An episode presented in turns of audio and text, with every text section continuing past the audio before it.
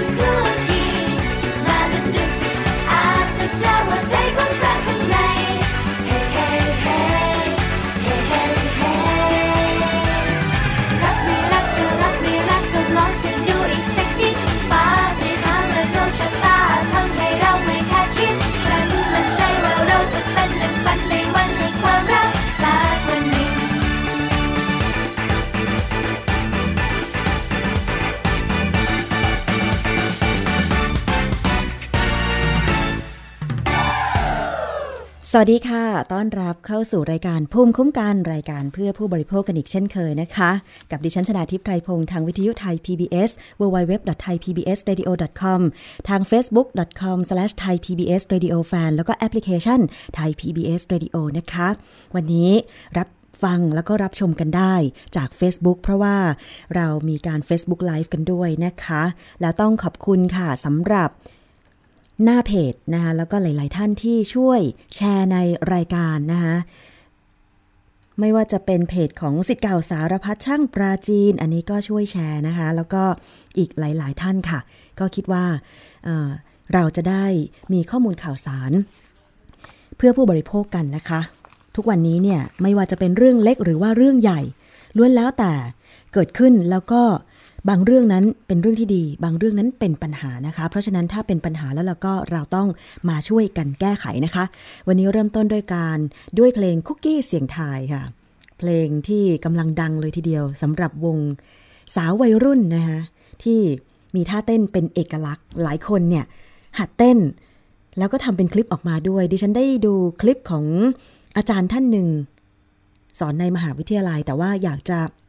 ปลุกให้นักศึกษาตื่นในภาคบ่ายทำยังไงดีไม่ให้นักศึกษาหลับหรือว่าง่วงนอนในชั่วโมงเรียนนะคะ คุณครูท่านนี้ อาจารย์ท่านนี้ก็เลย เต้น cover เพลงคุกกี้เสียงไทยให้นักเรียนให้นักศึกษาดูซะเลย ซึ่งก็ได้ผลค่ะ นักเรียนก็หัวเราะ แล้วก็สร้างความกระปี้กระเป๋ากันในห้องเรียนนะคะ อันนี้ถือเป็นกลยุทธ์ของครูบาอาจารย์ที่นำมาสอนนักเรียนนะคะ แต่ว่าเป็นเพียงแค่ทริคเล็ก ๆ น้อยๆ เพื่อไม่ให้นักเรียนเบื่อเท่านั้น ซึ่งวง BNK48 เนี่ย ตอนนี้ไปไหนก็มีแต่แฟนคลับนะคะ ผู้ชมเนี่ยติดตามกันไป ถ้าไปปรากฏตัวนี่ รับรองว่าแฟนคลับตามไปทำให้การจราจรหรือว่าผู้คนในบริเวณนั้นคับข้างแน่นอนนะคะ อย่างเวลามีงานจัดงานใหญ่ๆอะไรอย่างเงี้ย แล้วมีศิลปินไปโชว์ตัว ถ้าเป็นศิลปินที่มีแฟนคลับเยอะๆนะคะ ก็มักจะต้องเผื่อเวลาในการเดินทางไปนิดหนึ่งนะคะว่ากันไปเรื่องของเพลงค่ะ แต่ว่าจริง ๆ แล้วสาระของเราวันนี้มีเยอะมากเลยนะคะ คุณผู้ฟังเกริ่นไว้ก่อนค่ะ ว่าวันนี้ในช่วงคิดก่อนเชื่อกับดรแก้วกังสดานอัมภัยเนี่ย ใครที่มีข้อสงสัยเกี่ยวกับผลิตภัณฑ์กระดูกอ่อนปลาฉลามนะคะ มีประสิทธิภาพในการที่จะช่วยบำรุงรักษาข้อเข่าได้จริงหรือไม่ ช่วงหน้านะคะ กลับมาติดตามรับฟังกัน แต่ว่าช่วงแรกนี้ค่ะมีข่าวเกี่ยวกับ การเงินการทองกันนิดนึงกันแล้วกันนะคะ ตอนนี้เวลาไปฝากถอนเงินก็ต้องไปธนาคารใช่ไหมคะ แต่ว่าต่อไปเนี่ยมีแนวโน้ม ว่าร้านสะดวกซื้อ จะสามารถใช้บริการฝากถอนเงินได้เหมือนธนาคารแล้วนะคะ อันนี้เป็นข่าวมาจากกระทรวงการคลังค่ะ ในอนาคตอันใกล้นอกจากประชาชนจะไปหาซื้อของกินของใช้จากร้านสะดวกซื้อแล้วเนี่ยยังจะสามารถฝากถอนเงินได้เหมือนธนาคารอีกด้วย ซึ่งเรื่องนี้กระทรวงการคลังก็ออกตัวว่า สนับสนุนธนาคารแห่งประเทศไทย จัดตั้งตัวแทนธนาคารหรือ banking agent ร้านสะดวกซื้อจะไม่ได้มีไว้เพื่อขายของอย่างเดียวแล้ว ซึ่งต่อไปใครที่อยากได้เงินด่วน อยากฝากเงินทันที ก็จะสามารถใช้บริการร้านสะดวกซื้อหรือว่าร้านค้าโชว์หวยได้นะคะ แต่ว่าตอนนี้ยังไม่ได้นะ เพราะต้องรอให้ธนาคารแห่งประเทศไทยหรือว่าแบงก์ชาติ ประกาศหลักเกณฑ์ เปิดทางให้ธนาคารว่าสามารถจ้างตัวแทน ให้บริการ banking agent มาก่อนนะคะ แนวคิดนี้ปลัดกระทรวงการคลัง สนับสนุนค่ะ เพราะประชาชนจะได้รับความสะดวก เข้าถึงบริการทางการเงินได้ดีขึ้น และเชื่อว่าธนาคารแห่งประเทศไทยจะออกประกาศการเป็นตัวแทน banking agent อย่างรอบคอบรัดกุมนะคะ ประชาชนมีความคิดเห็นเป็นอย่างไร ชอบหรือไม่ชอบดีหรือไม่ดีนะคะลองฝากความคิดเห็นของคุณมาได้สำหรับส่วนตัวดิฉันก็มองเป็นสองด้านนะคะบางทีมันก็สะดวกดีนะ เพราะว่าร้านสะดวกซื้อในปัจจุบันมันก็มีเกือบทุกหนทุกแห่ง คือมันไม่ได้แค่สะดวกค่ะ แต่ว่าปลัดกระทรวงการคลังก็ยังมองว่า Banking Agent เนี่ยจะช่วยลดปัญหาการคิดอัตราดอกเบี้ยเงินกู้แพง ถ้าหาก Banking Agent ให้ดอกเบี้ยต่ำกว่าธนาคารต่างๆ ก็อาจจะลดดอกเบี้ยลง เพื่อมาแข่งขันทำให้ประชาชนมีทางเลือกมากขึ้น ซึ่งเชื่อว่าธนาคารต่างๆ พร้อมที่จะปรับตัวและเข้าแข่งขัน ซึ่งรวมถึงธนาคารของรัฐด้วย ก็มองได้หลายอย่างนะคะ คุณผู้ฟัง พอเข้าถึงแหล่งเงินได้ง่าย ไม่เฉพาะฝากเงิน ถอนเงินก็ง่าย รวมถึงไปกู้เงินด่วนก็ง่ายแบบเนี้ยคือแล้วอำนาจการต่อรองเรื่องของดอกเบี้ยล่ะจะเป็นยังไง ซึ่งก็หวังว่าธนาคารแห่งประเทศไทยก็จะกำหนดหลักเกณฑ์ ผู้ที่จะสมัคร หรือว่าผู้ประกอบการที่จะสมัครเป็นตัวแทน banking agent ให้มีความรัดกุมมากยิ่งขึ้นนะคะ ซึ่งปัจจุบันนี้เนี่ยก็จะเห็นได้ว่าเวลาไปกู้เงินสถาบันการเงินเนี่ยนะคะ ก็จะมีเรทของอัตราดอกเบี้ย ซึ่งก็ต่างๆกันไปนะคะ แต่ว่าที่หลายคนมีปัญหาเรื่องของหนี้สินตามมาก็คือว่า การกู้เงินบางประเภทเนี่ยดอกมันค่อนข้างสูง แล้วก็นำไปใช้แบบไม่ถูกวิธี เช่น ดอกเบี้ยบัตรเครดิตเนี่ยดอกเบี้ยประมาณ 20%นะคะ ลองเข้าไปดูแล้วกัน ซึ่งถ้าใครใช้บัตรเครดิต รูดปรื้ดรูดปรื้ดแล้ว ไม่ชำระให้หมดภายในเดือนนั้น แบ่งชำระ 10%หรือครึ่งหนึ่งเนี่ยเดี๋ยวเดือนต่อไป เงินต้นที่เหลือเนี่ย มันก็จะคิดอีก 20%มันเป็นดอกเบี้ยที่มากเหมือนกันใช่ไหมคะ เปรียบเทียบกับวงเงินกู้ ประเภทอื่นๆ อย่างดอกเบี้ยบ้านอย่างเงี้ย ตอนนี้ก็อยู่ที่ประมาณเท่าไหร่ล่ะ 7%กว่าๆ ใช่ไหมคะ หรือบางคนอาจจะได้เป็นสินเชื่อแบบซอฟท์โลนก็ 3%ซึ่งธนาคารแห่งประเทศไทยก็กำหนดอัตราดอกเบี้ย เพื่อไม่ให้ธนาคารพาณิชย์เนี่ยเรียกเก็บดอกเบี้ยสูงเกินจริง เพื่อคนกู้เงินเนี่ยจะได้มีความสามารถในการผ่อนชำระได้ แต่ก็อย่างที่บอกแหละค่ะว่าบางคนมีความต้องการใช้เงินสูงมาก โดยได้ไปกู้จากสถาบันการเงินหลายแห่งรวมถึงหลากหลายประเภท เช่น การนำบัตรเครดิตไปรูดเงินสด มาโปะหนี้ก่อน หรือการมีบัตรเครดิตหลาย ๆ ใบ ก็ทำให้ บริหารเงินแบบไม่ครอบคลุมนะคะ ก็คือชักหน้าไม่ถึงหลัง มีใบแรกใบแรกเป็นหนี้เกินวงเงิน เกือบเกินวงเงิน ก็ไปเปิดบัตรเครดิตใบที่สองรูดเงินจากบัตรใบที่สองเพื่อโปะใบที่หนึ่งอย่างเงี้ยเป็นการแก้ไขปัญหาที่ไม่จบไม่สิ้น ซึ่งมันเป็นการแก้ไขปัญหาหนี้สินที่ผิด เพราะฉะนั้นเนี่ยหลายคนก็จึงหวังว่าการไปทำธุรกรรมฝากถอนเงินหรือ กู้เงินด่วนจากร้านสะดวกซื้อที่กระทรวงการคลังสนับสนุนเนี่ยจะทำให้แก้ไขปัญหาเรื่องของการแข่งขันกันของสถาบันการเงิน หรือว่านี่นอกระบบได้ตรงจุดหรือไม่ อันนี้ดิฉันก็จะคอยดูเหมือนกันนะคะ นี่คือเรื่องของการเงินการทองในช่วงนี้ค่ะ ไปดูอีกเรื่องหนึ่งนะคะ คุณผู้ฟัง เรื่องเกี่ยวกับสารเคมีกำจัดศัตรูพืชกันบ้าง เมื่อวันที่ 15 กุมภาพันธ์ที่ผ่านมานะคะ ก็มีการประชุมของกระทรวงสาธารณสุข ร่วมกับกระทรวงอื่นๆ เพื่อหาข้อสรุปการเลิกใช้ สารเคมีพาราควดสารเคมีกำจัดศัตรูพืช ซึ่งรัฐมนตรีว่าการกระทรวงสาธารณสุขก็ยืนยันมติเดิม เสนอยกเลิกใช้พาราควดเพราะว่าส่งผลกระทบกับสุขภาพของประชาชนทำให้ผู้บริโภค หลายๆ ท่านนะคะ ส่งเสียงเฮกันดัง ๆ เลยนะคะ สรุปผลกระทบการใช้สารพาราควดที่กระทรวงสาธารณสุข ร่วมกับตัวแทนหน่วยงานที่เกี่ยวข้อง ร่วมประชุมกัน โดยมีศาสตราจารย์ คลินิกเกียรติคุณนายแพทย์ปิยสกล สกลสัตยาธรรัฐมนตรีว่าการกระทรวงสาธารณสุข เป็นประธานในการประชุม ได้เปิดเผยบอกว่าที่ประชุมมีมติยืนยัน ข้อเสนอให้ยกเลิกการใช้สารกำจัดศัตรูพืชพาราควด เพราะจากการรวบรวมข้อมูลเพิ่มเติมพบว่าสารดังกล่าวมีผลกระทบต่อสุขภาพของประชาชน แม้มีบางฝ่ายออกมาระบุว่า หากจำกัดการใช้สารนี้จะไม่อันตราย แต่จากการตรวจสอบก็พบว่าข้อมูลดังกล่าวเป็นข้อมูลศึกษา ตั้งแต่ปีคศ 1997 หรือเมื่อ 20 ปีก่อน และหากดูข้อมูลปัจจุบันที่รวบรวมอย่างครบถ้วน มีผลกระทบอย่างชัดเจนแน่นอนทำให้หลายคนนะคะ บอกว่าก็ดีเหมือนกันนะ สำหรับหน่วยงาน กระทรวงที่ดูแลด้านสุขภาพของคนไทย ออกมาให้ข้อสรุปแบบนี้ ซึ่งใน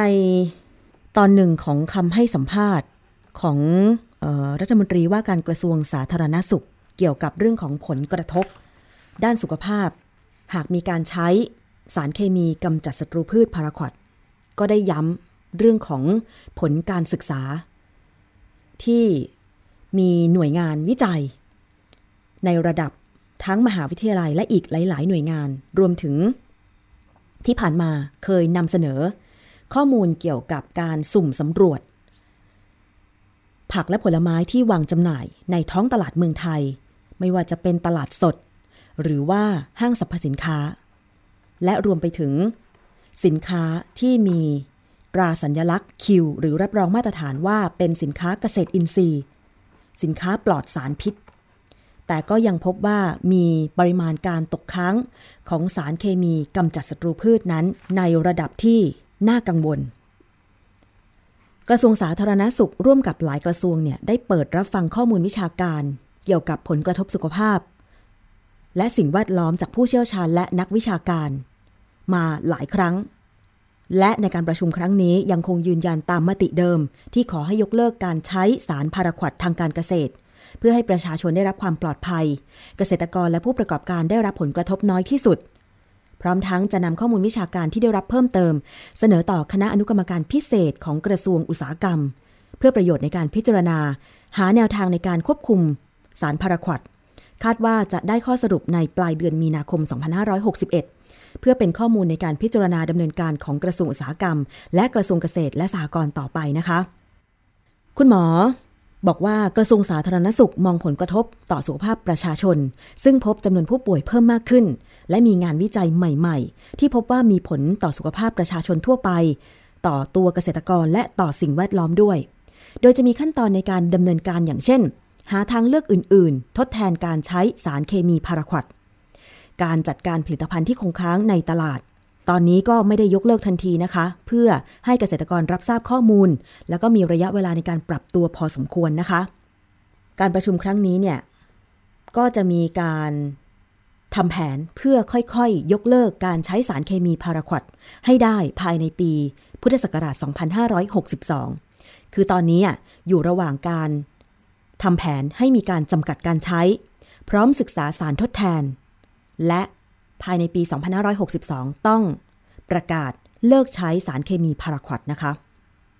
ด้านคุณวิทูลเลี่ยนจำรูนผู้อำนวยการมูลนิธิชีววิถีหรือไบโอไทยค่ะ ก็เป็นหนึ่งในผู้เข้าร่วมประชุมนะคะ ก็บอกว่าที่ประชุมมีมติให้ใช้ข้อตกลงเดิม ในที่ประชุมคณะกรรมการขับเคลื่อนปัญหาการใช้สารเคมีป้องกันกำจัดศัตรูพืชที่มีความเสี่ยงสูง ครั้งที่4ทับ2560 เมื่อ 5 เมษายน 2560 ที่ได้มีมติเห็นชอบให้ยกเลิก การใช้สารเคมี 2 ชนิดก็คือ พาราควดและคลอไพริฟอสภายในสิ้นเดือนธันวาคม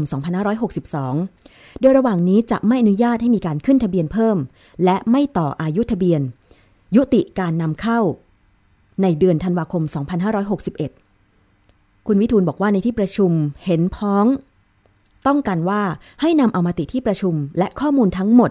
ส่งต่อให้คณะกรรมการวัตถุอันตราย เพื่อพิจารณาต่อไป เพื่อไม่ให้เรื่องนี้ต้องวนกลับไปเริ่มต้นใหม่ พร้อมกันนี้ ให้หน่วยงานที่เกี่ยวข้องเร่งศึกษาสารที่จะมา ใช้ทดแทนพาราควดหรือสารเคมีกำจัดศัตรูพืชอื่นและศึกษาวิธีการจากต่างประเทศ เพื่อนำมาปรับกับบริบทของเมืองไทยนะคะ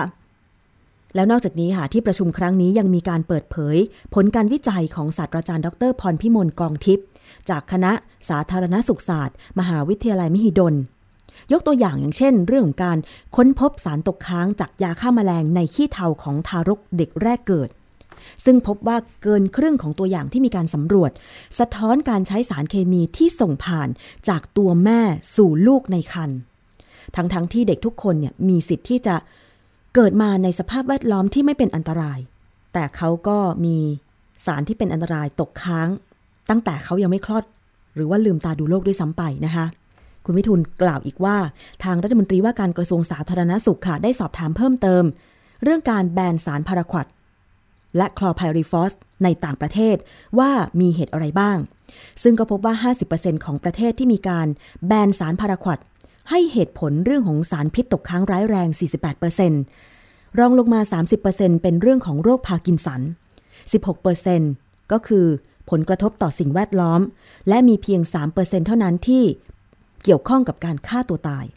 ขณะนี้บราซิลซึ่งเป็นประเทศที่มีการทำเกษตรขนาดใหญ่ ก็ได้ออกมา ก็ได้ออกมาตรการในการที่จะแบนพาราควอตภายในปี คศ 2020 แล้ว โดยระหว่างนี้ก็ได้จำกัดการใช้งาน โดยอนุญาตให้มีการฉีดพ่น โดยใช้รถแทรกเตอร์ และในพื้นที่ปิดเท่านั้น ส่วนที่สหรัฐอเมริกาก็เริ่มมีมาตรการห้ามไม่ให้มีการใช้สารดังกล่าว โดยการพ่นมือ อันนี้ก็คือ ความคืบหน้าเกี่ยวกับการทำแผน งดการใช้สารเคมีกำจัดศัตรูพืช ทั้งพาราควอดและคลอไพริฟอสถือเป็นข่าวดีของผู้บริโภคเลยทีเดียวค่ะคุณผู้ฟัง แต่ว่า ตัวเกษตรกรผู้ทำการเกษตรนั้นเนี่ยคงจะต้องหาสารทดแทนในการกำจัดศัตรูพืช และหน่วยงานอย่างกระทรวงเกษตรและสหกรณ์คงต้องเป็นหน่วยงานหลัก ในการที่จะหาสารทดแทนให้เกษตรกรนะคะ หรือว่า จะนำผลการศึกษาวิจัยต่างๆเนี่ยไปช่วยกระจาย ให้ตัวเกษตรกร และหน่วยงานที่เกี่ยวข้อง ได้ทราบข้อมูลกันเพิ่มมากขึ้น ซึ่งถ้ามีข้อมูลไหนที่เกี่ยวข้องกับเรื่องของสารเคมีกำจัดศัตรูพืช ที่สามารถนำมาใช้ทดแทนสารเคมีอย่างพาราควดและคลอไพริฟอสได้ ดิฉันจะพยายามนำมาเสนอนะคะ เพราะเห็นถึงความสำคัญของการตกค้าง สารเคมีกำจัดศัตรูพืชที่มันส่งผลกระทบกับสุขภาพผู้บริโภค เพราะเราไม่มีทางทราบได้เลยค่ะว่า ผักหรือผลไม้ที่เราทานอยู่ทุกวันนี้มันตกค้างมากตกค้างน้อยขนาดไหน แต่จากการที่ทีมข่าวไทย PBS หรือว่าข้อมูลที่ดิฉันเคยได้สัมภาษณ์ นักวิชาการหรือว่านำข้อมูลมาเสนอในรายการในหลาย ๆ ครั้งเนี่ยไม่มีครั้งไหนที่ บอกว่าสารเคมีกำจัดศัตรูพืชมันปลอดภัย เพราะฉะนั้นเนี่ยไม่ว่าจะฉีดพ่นทิ้งระยะเวลายาวนานแค่ไหน มันก็คือ สารเคมีเหล่านั้นเนี่ยได้สัมผัสกับผักผลไม้แล้ว ถึงแม้เราจะพยายามล้างแช่น้ำใช้ด่างทับทิม ใช้ผงฟูหรืออะไรก็ตามในการที่จะล้างหรือแม้แต่การไปซื้อ น้ำยาเพื่อล้างผักผลไม้แล้วก็ตามนะคะ แต่มันไม่สามารถล้างออกได้ร้อยเปอร์เซ็นเพราะว่าสารเคมีบางชนิดนั้นเนี่ยมันพอฉีดพ่นเข้าไป สัมผัสกับตัวผักผลไม้แล้วมันสามารถซึมเข้าไปในเนื้อผักผลไม้นั้น คือ มันไม่สามารถล้างออกได้มันซึมอยู่ในตัวผักผลไม้ ซึ่งเราก็กินเข้าไป แล้วสังเกตไหมคะในระยะหลังๆเนี่ย เด็กที่คลอดมาใหม่เนี่ยนะคะ มีแนวโน้มในการเจ็บป่วยตั้งแต่แรกคลอดกันมากขึ้น อันนี้ดิฉันไม่ได้คิดไปเองนะ ดิฉันเห็นจาก บางทีมีการแชร์ข้อมูล หรือว่าตามข่าวต่างๆ เกี่ยวกับโรคภูมิแพ้ในเด็กบ้างหรือว่าโรคอื่นๆ ที่อุบัติใหม่ ไม่เคยเกิดขึ้นมาก่อนอย่างเงี้ยก็เกิดขึ้นในยุคสมัยนี้ แล้วก็เชื่อมโยงกับข้อมูล เรื่องของอาหาร หรือว่าสารพิษต่างๆ ที่เกิดขึ้นบนโลกของเราทุกวันนี้เนี่ย มันก็ทำให้เราคิดไปได้เนาะว่าทุกวันนี้โรคของเรามี โลกของเรามีมลพิษเพิ่มมากขึ้น ฝุ่นควัน จากท่อไอเสียจากโรงงานอุตสาหกรรมก็มากพออยู่แล้วนะคุณนะ ใช่ไหม นี่ยังจะต้องมาทนรับสภาพกับผักผลไม้ที่มีการตกค้างของสารเคมีกำจัดศัตรูพืชอีก ไม่เฉพาะตัวผู้บริโภค ตัวเกษตรกรและสิ่งแวดล้อมที่นาไร่สวนต่างๆ ฉีดที่ไหนก็ตกค้างที่นั่นซึมเข้าสู่ดินซึมเข้าสู่แหล่งน้ำการใช้สารเคมีทางการเกษตรได้ผลเร็วก็จริงค่ะ ให้ผลผลิตมากก็จริงแต่ว่า มันเป็นระยะเวลาไม่ไม่ยาวมาก แล้วมันทำลายทุกอย่าง เพราะฉะนั้นดิฉันยังคิดว่า การใช้สารอินทรีย์ยังมีประโยชน์ ถึงแม้ผลผลิตอาจจะไม่แบบผลิตได้มากมายขนาดนั้น แต่ว่าเราสามารถผลิตได้ยาวนาน เป็นห่วงกับตัวเกษตรกรนี่แหละนะคะ บางทีเห็นการฉีดพ่นสารเคมีมีคนแสดงความคิดเห็นเยอะเวลา มีข่าวเกี่ยวกับเรื่องของสารเคมีกำจัดศัตรูพืชตกค้าง บางคนนะ อยู่ในพื้นที่ที่มีการใช้สารเคมีมากอย่างเช่น ในจังหวัดหรือในพื้นที่ที่มีการปลูกอ้อย สูงอย่างที่เคยนำเสนอไป มีการฉีดพ่นยาฆ่าหญ้าสารพาราควดเนี่ย เกือบทุกวัน แล้วมันฟุ้งกระจายไปในอากาศด้วยทำให้บริเวณรอบๆ ไร่อ้อยนั้นก็ได้รับผลกระทบไปด้วยนะคะ บางคนบอก ฉีดตอนเนี้ย ฉีดไปเรื่อยๆ เดินหน้าไปเรื่อยๆ พอหมดแปลงปุ๊บหันกลับมาอ้าวหญ้าที่ฉีดไปไม่กี่นาที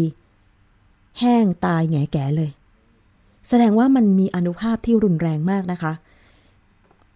มีคนเคยคอมเมนต์แบบนี้ดิฉันเคยอ่านความคิดเห็นนี้ด้วย ก็อยากจะบอกว่า ถ้ามีการส่งต่อข้อมูล แล้วก็ยืนยันผลแบบนี้เนี่ยนะคะ ก็คิดว่า กระทรวงเกษตรและสหกรณ์หรือว่ากรมโรงงานอุตสาหกรรมเนี่ยก็คงจะเร่งทำงานเพื่อ ทำแผนในการที่จะหาสารกำจัดศัตรูพืช ที่ไม่ใช่สารเคมี เพื่อทดแทนการใช้พาราควดแล้วก็คลอไพริฟอสนะคะ เอาละค่ะ นี่คือช่วงแรกของรายการ ภูมิคุ้มกันรายการเพื่อผู้บริโภค แต่มีข่าวอีกนิดหนึ่งคุณผู้ฟัง เกี่ยวกับการเกษตรของเพื่อนบ้านเราอย่างเมียนมาไม่น่าเชื่อนะตอนนี้อะเมียนมามีการพัฒนาแอปพลิเคชันสำหรับเกษตรกร ให้แลกเปลี่ยนความรู้การเพาะปลูก และสร้างผลผลิตทางการเกษตรได้อย่างมีประสิทธิภาพ แอปพลิเคชันนี้มีชื่อว่า Greenway เป็นพื้นที่ให้เกษตรกรในเมียนมาเนี่ยศึกษาข้อมูลข่าวสารที่น่าสนใจ ไม่ว่าจะเป็นสภาพอากาศ การเปลี่ยนแปลงสภาพภูมิอากาศ ราคาพืชผลทางการเกษตร และคำแนะนำในการใช้ปุ๋ย นอกจากนี้ผู้ใช้แอปพลิเคชันยังสามารถแลกเปลี่ยนเคล็ดลับ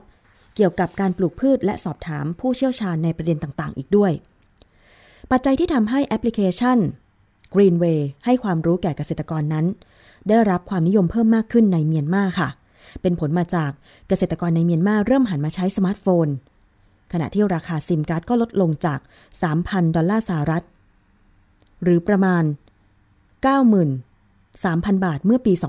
2548 เหลือเพียง 1.5 ดอลลาร์สหรัฐ หรือประมาณ 47 บาท เมื่อปี 2556 เท่านั้น ในปัจจุบันนะคะมีเกษตรกรเมียนมาเนี่ยดาวน์โหลดแอปพลิเคชัน Greenway ไปใช้งานแล้ว 7,000 คน มีแนวโน้มเพิ่มสูงขึ้นในอนาคต เนื่องจากเกษตรกรก็เข้าถึงสมาร์ทโฟนได้ง่าย นอกจากนี้ยังมีแอปพลิเคชันอื่นที่ช่วยแนะนำเกษตรกรในการทำการเพาะปลูก และสร้างผลผลิตทางการเกษตรอย่างมีประสิทธิภาพ แอปพลิเคชันสำหรับเกษตรกรของเมียนมานับว่าพัฒนาไปได้ไกลกว่า ประเทศกำลังพัฒนาอื่น โดยเฉพาะอินเดียแล้วก็หลายพื้นที่ในแอฟริกา ซึ่งยังคงใช้โทรศัพท์รุ่นเก่า และรับข้อมูลข่าวสารจาก SMS เท่านั้น นี่เป็นเพียงแค่ตัวอย่างนะคะ แต่จริงๆแล้วในไทยเอง ก็มีผู้พัฒนาแอปพลิเคชันทางด้านข่าวสารข้อมูลการเกษตรกันมากพอสมควร เชื่อแน่ว่าเกษตรกรหลาย ๆ ท่านเนี่ยก็ได้มีโอกาสดาวน์โหลดแอปพลิเคชัน เกี่ยวกับเรื่องของการทำการเกษตรมาใช้ หรือแม้แต่เพจ Facebook ต่างๆ ก็มีข้อมูลข่าวสารในด้านการเกษตรกันเพิ่มมากขึ้น แต่ว่าบางทีเรื่องของระบบอินเทอร์เน็ต ในประเทศไทย หลายพื้นที่ยังมีปัญหากันอยู่โดยเฉพาะ ความแรงของอินเทอร์เน็ต หรือการตั้งเสาสัญญาณ ที่ตอนนี้เนี่ยประเทศไทยเป็นยุค 4.0 ใช่ไหมคะ แต่บางพื้นที่เนี่ยห่างไกลออกไปเนี่ย การขยายเสาสัญญาณไม่ทัน ก็ยังคงเป็น 2.0 หรือ 3.0 กันอยู่ ถ้ามีพื้นที่ไหนเป็นแบบนี้ก็ลองสะท้อนไปที่ เครือข่ายมือถือที่คุณใช้อยู่ก็แล้วกัน หรือว่าโทรศัพท์ ร้องเรียนของกสทชนะคะ หน่วยงานที่ดูแลเรื่องของโทรคมนาคมของประเทศไทยเนี่ย หมายเลขโทรศัพท์สายด่วน 1200 ซึ่งจริงแล้วเขาก็อยากได้ข้อมูลจากประชาชนผู้ใช้เครือข่ายโทรศัพท์ เครือข่ายอินเทอร์เน็ตแหละค่ะว่า พื้นที่ไหนยังมี ความบกพร่องหรือว่ามีสัญญาณไม่ทั่วถึง หรือมีจริงอะแต่ว่ามันไม่ใช่ 4.0 เหมือนที่ค่ายมือถือ ได้โฆษณาไว้อย่างเงี้ยก็สามารถที่จะแจ้งไปที่กสทช ให้เขากำกับดูแลหรือว่า ส่งข้อมูลเนี้ยไปให้ค่ายมือถือได้นะคะ 1200 ร้องเรียนกสทช ค่ะ เอาละค่ะ ช่วงนี้พักรายการครู่หนึ่งฟังเพลงแล้วเดี๋ยวช่วงหน้า มาติดตามผลิตภัณฑ์กระดูกอ่อนจากปลาฉลาม เจ้าค่ะ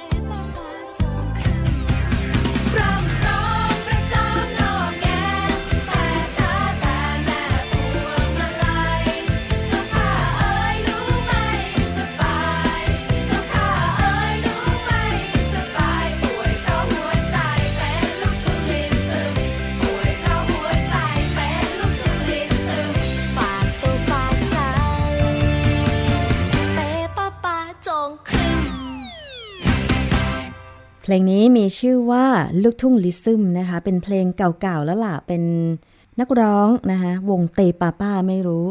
จำได้กันอยู่หรือเปล่านะคะ ดิฉันเองก็นะอยู่ในยุคนั้น ก็เลยเลือกมาฝากกัน คือจะเปรียบเทียบให้เห็นว่า ในยุคนี้ที่มีเพลงคุกกี้เสียงทายกับยุคก่อนที่มีนักร้องวัยรุ่นสาวๆเนี่ย มันมีความแตกต่างอะไรกันอย่างไรนะคะก็ก็อยู่ในคนละยุคแต่ว่า มันก็แปลเปลี่ยนไปตามเวลาเนาะ อันนี้เราก็ว่าไม่ได้ คือทุกวินาทีมันเปลี่ยนแปลงอยู่แล้วล่ะ เพราะฉะนั้นคนรุ่นเก่าคนรุ่นใหม่บางทีตอนนี้อาจจะปรับจูนเข้าหากันได้ ฟังเพลง ยุคก่อนบ้าง ยุคสมัยใหม่บ้างก็สลับสับเปลี่ยนกันไปนะคะ ต้องขอบคุณมากเลยค่ะสำหรับทุกการติดตามรับฟังทุกคอมเมนต์ทุกความคิดเห็น ใครที่กำลังติดตามทาง facebook.com/thaipbsradiofan แล้วก็ช่วยกดไลค์กดแชร์กันก็ต้องขอบคุณมาก อย่างเช่น คุณจอมยุทธผู้เดียวดายค่ะ ก็เห็นด้วยกับเรื่องที่ดิฉันนำเสนอเรื่องของสารเคมีกำจัดศัตรูพืชนะคะแล้วก็ แสดงความคิดเห็นมาบอกว่า รัฐบาลไม่ให้ความสำคัญเท่าที่ควรทั้งๆทที่เกษตรกรของไทยเนี่ยเก่งๆ เรื่องปุ๋ยอินทรีย์ก็มากนะคะ อันนี้ดิฉันก็ได้บอกไปนะคะ ฝากถึงหน่วยงานรัฐ อย่างกระทรวงเกษตรและสหกรณ์หรือว่าหน่วยงานอื่นก็แล้วกัน ที่มีผลงานวิจัยหรือว่าโครงการส่งเสริม การหาสารทดแทน สารเคมีกำจัดศัตรูพืชเนี่ยเผยแพร่แล้วก็หาแหล่งเงินทุน หรือหาแหล่ง ของสมุนไพรต่างๆ ที่จะมานำมาผลิต เป็นสารเคมีกำจัดศัตรูพืชก็แล้วกันนะคะ คือ ถ้าหน่วยงานรัฐไม่ส่งเสริมเนี่ย มันก็มันก็ทำให้ประชาชนเกษตรกรเนี่ยเข้าถึงแหล่งเงินทุนหรือว่าเข้าถึงความรู้ข้อมูลข่าวสารในการหาสารทดแทน สารเคมีกำจัดศัตรูพืชได้ยากนะคะ ซึ่งที่ผ่านมาเคยนำเสนอไป หลาย ๆ ครั้งว่าเอ๊ะจะมีสมุนไพรตัวไหนไหมที่นำมากำจัดศัตรูพืชได้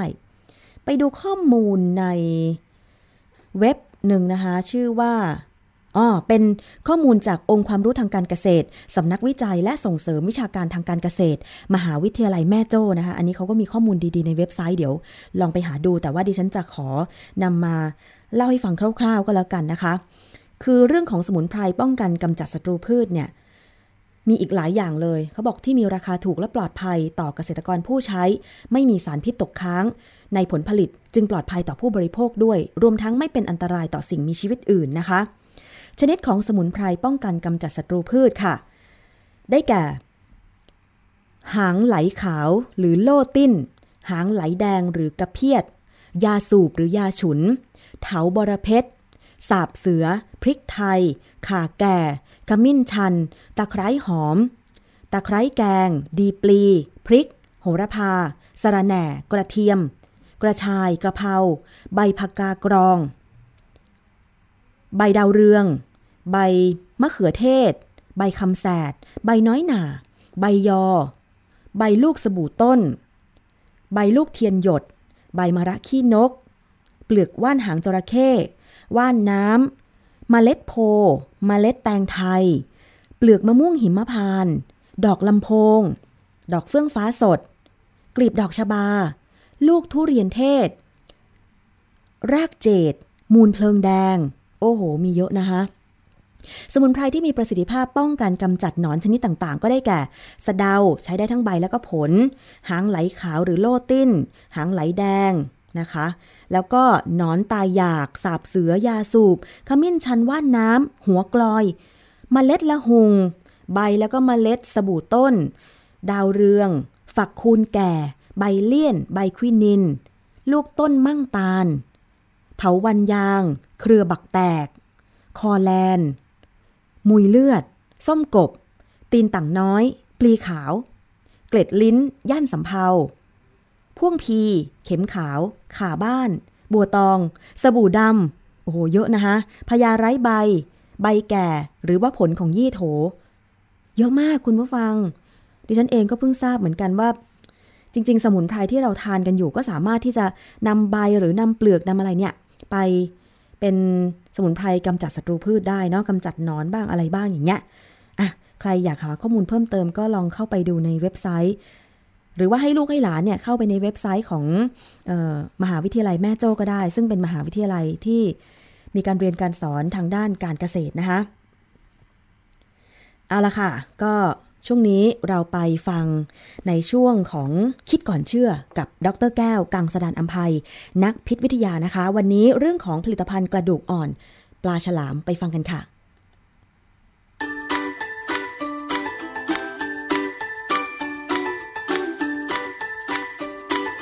ช่วง คิดก่อนเชื่อ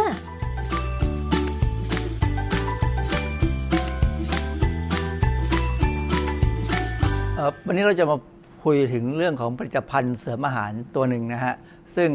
มีเข้ามาขายแล้วในเมืองไทย แต่ว่าในต่างประเทศนี่ก็มีมานานแล้ว มันเป็นผลิตภัณฑ์ที่มีคนสงสัยว่ามันใช้ได้จริงหรือไม่จริงนะผลิตภัณฑ์ตัวนี้เนี่ยทำจากกระดูกอ่อนของปลาฉลาม พูดง่ายๆก็คือ ทำมาจากก้างปลาฉลาม ประเด็นที่เขาต้องกิน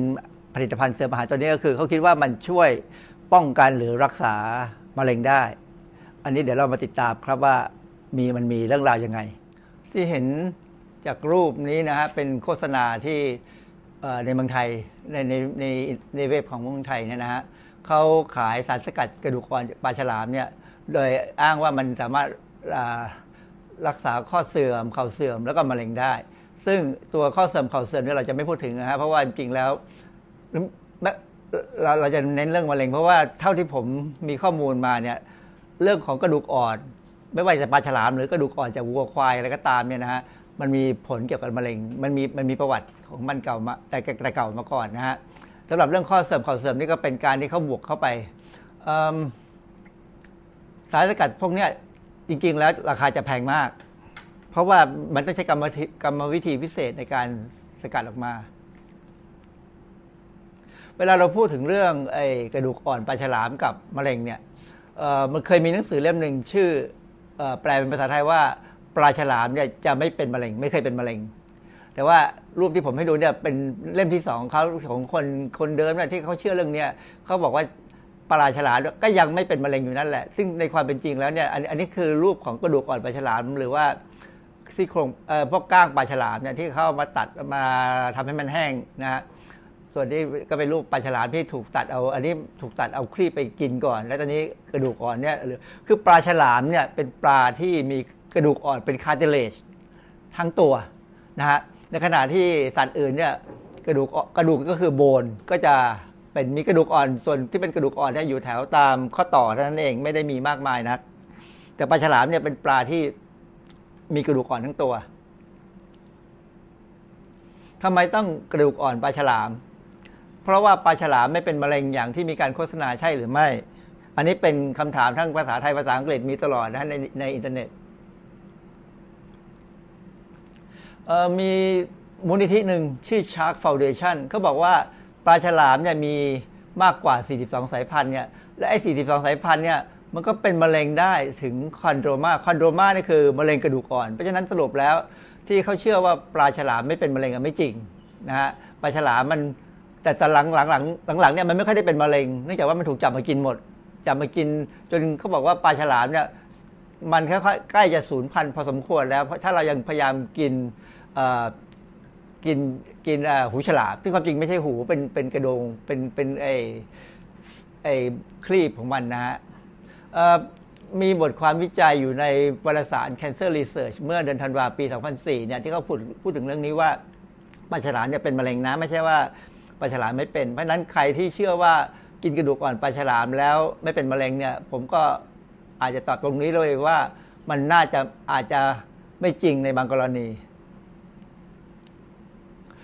ต้องย้อนมาพูดถึงนักวิทยาศาสตร์คนหนึ่งซึ่งเป็นนักวิทยาศาสตร์ที่เก่งมาก เป็นเป็นเป็นแพทย์ ชาวอเมริกันเชื้อสายยิว ชื่อดร Judah Folkman Judah Folkman เนี่ยเป็น professor ของฮาร์วาร์ดที่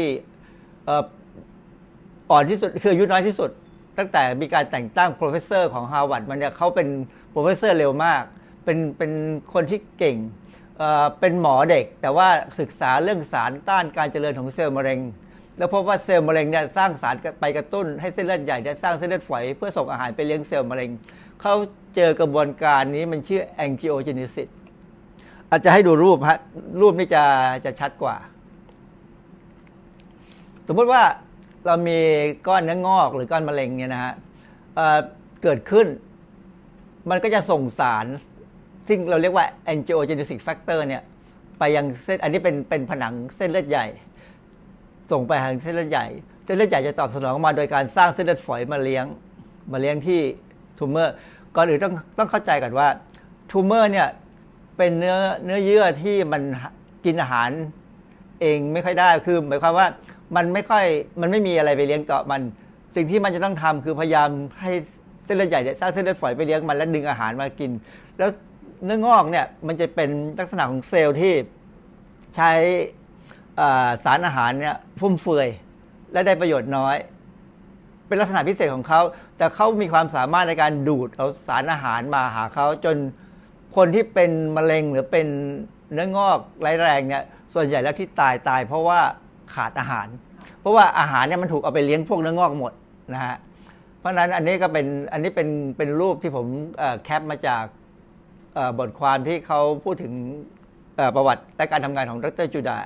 ฟุกมันครับมีในในหนังที่ดูใน YouTube นะฮะหนังมันชื่อ Cancer Warrior ถ้าใครคีย์คำนี้เข้าไปใน YouTube เนี่ยก็จะได้เจอคลิปอันนี้ เป็นคลิปยาวเกือบชั่วโมง ในคลิปเนี่ยไม่บอกว่าทำไมดรฟกแมนเขาถึงสนใจไอ้เจ้ากระดูกอ่อนหรือคาร์ติเลตแต่ว่ามีอยู่ตอนที่เขาทำงานเนี่ยเขาระดม นักศึกษาปริญญาโทปริญญาเอกเนี่ยที่ทำงานที่ที่หมายความว่าเขาดูแลอยู่เนี่ยให้มาช่วยกันเลาะกระดูกอ่อนออกจากกระดูกของอันนี้เป็นกระดูกวัวนะเนื้อวัวก็มาเลาะเอากระดูกอ่อน เพื่อที่จะเอากระดูกอ่อนเนี่ยไปสกัดด้วยวิธีการของเขานะแล้วก็แยกเอาสารที่เป็นสารที่มีความสามารถในการไปยับยั้งการเจริญของเส้นเลือดฝอย ไปที่เซลล์เนื้องอกหรือเซลล์มะเร็ง ความจริงแล้วเนี่ยมันมีงานวิจัยอีกหลายการวิจัยต่อมาหลังๆเนี่ยที่เข้าไปพบว่า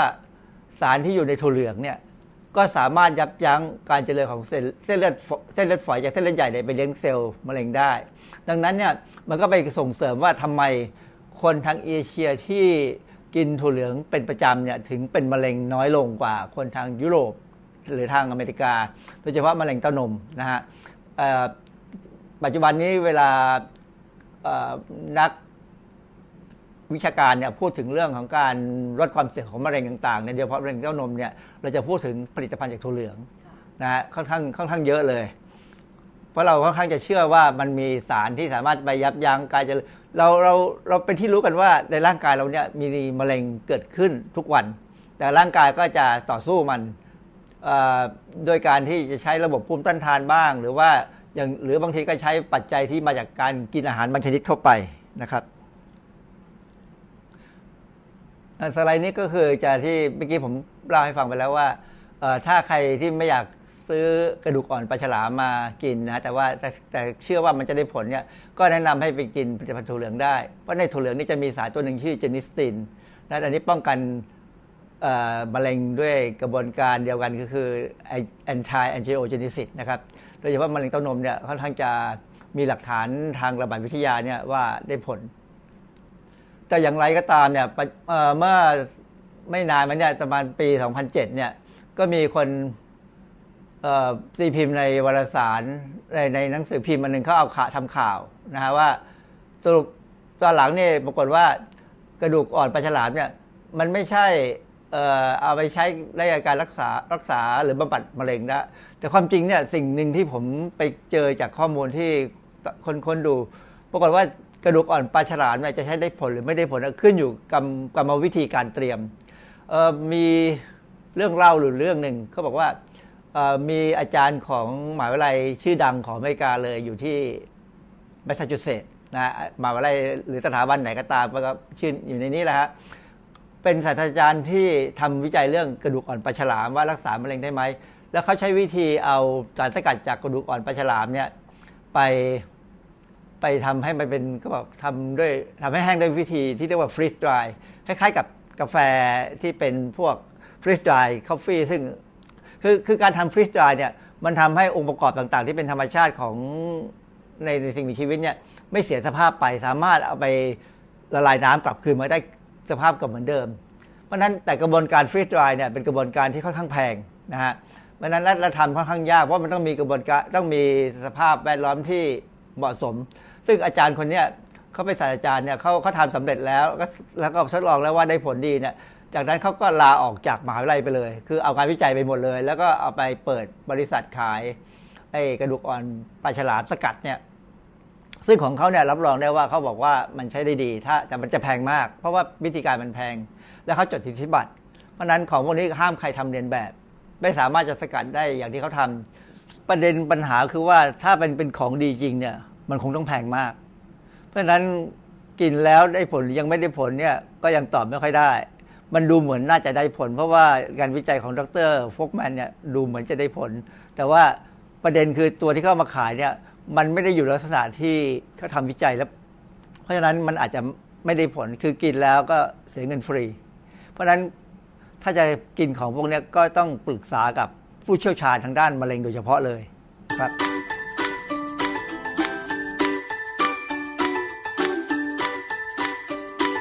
ช่วงคิดก่อนเชื่อ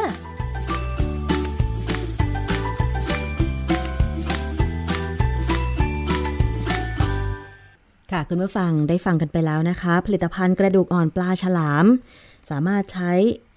พื่อบำรุงร่างกายโดยเฉพาะ การแก้ไขปัญหาโรคมะเร็งได้จริงหรือไม่นะคะ อันนี้ก็ได้รับคำตอบกันไปแล้วจากดรแก้วกังสดานอัมภัยนักพิษวิทยานะคะ ซึ่งก็อย่างที่ดรแก้วทิ้งท้ายไว้ละค่ะว่า ไม่ว่าจะเจ็บป่วยด้วยโรคอะไรก็ตามโดยเฉพาะ อย่างข้อเข่าเสื่อมหรือความเสี่ยงเป็นมะเร็งอะไรต่างๆ เวลาจะทานผลิตภัณฑ์อะไรเนี่ย ต้องปรึกษาคุณหมอที่คุณไปตรวจรักษานะคะ เพื่อความปลอดภัยของตัวคุณค่ะ เอาละค่ะมาทิ้งท้ายสำหรับในช่วงนี้ ต้องขอบคุณนะคะสำหรับสถานีวิทยุที่เชื่อมโยงสัญญาณค่ะ ไม่ว่าจะเป็น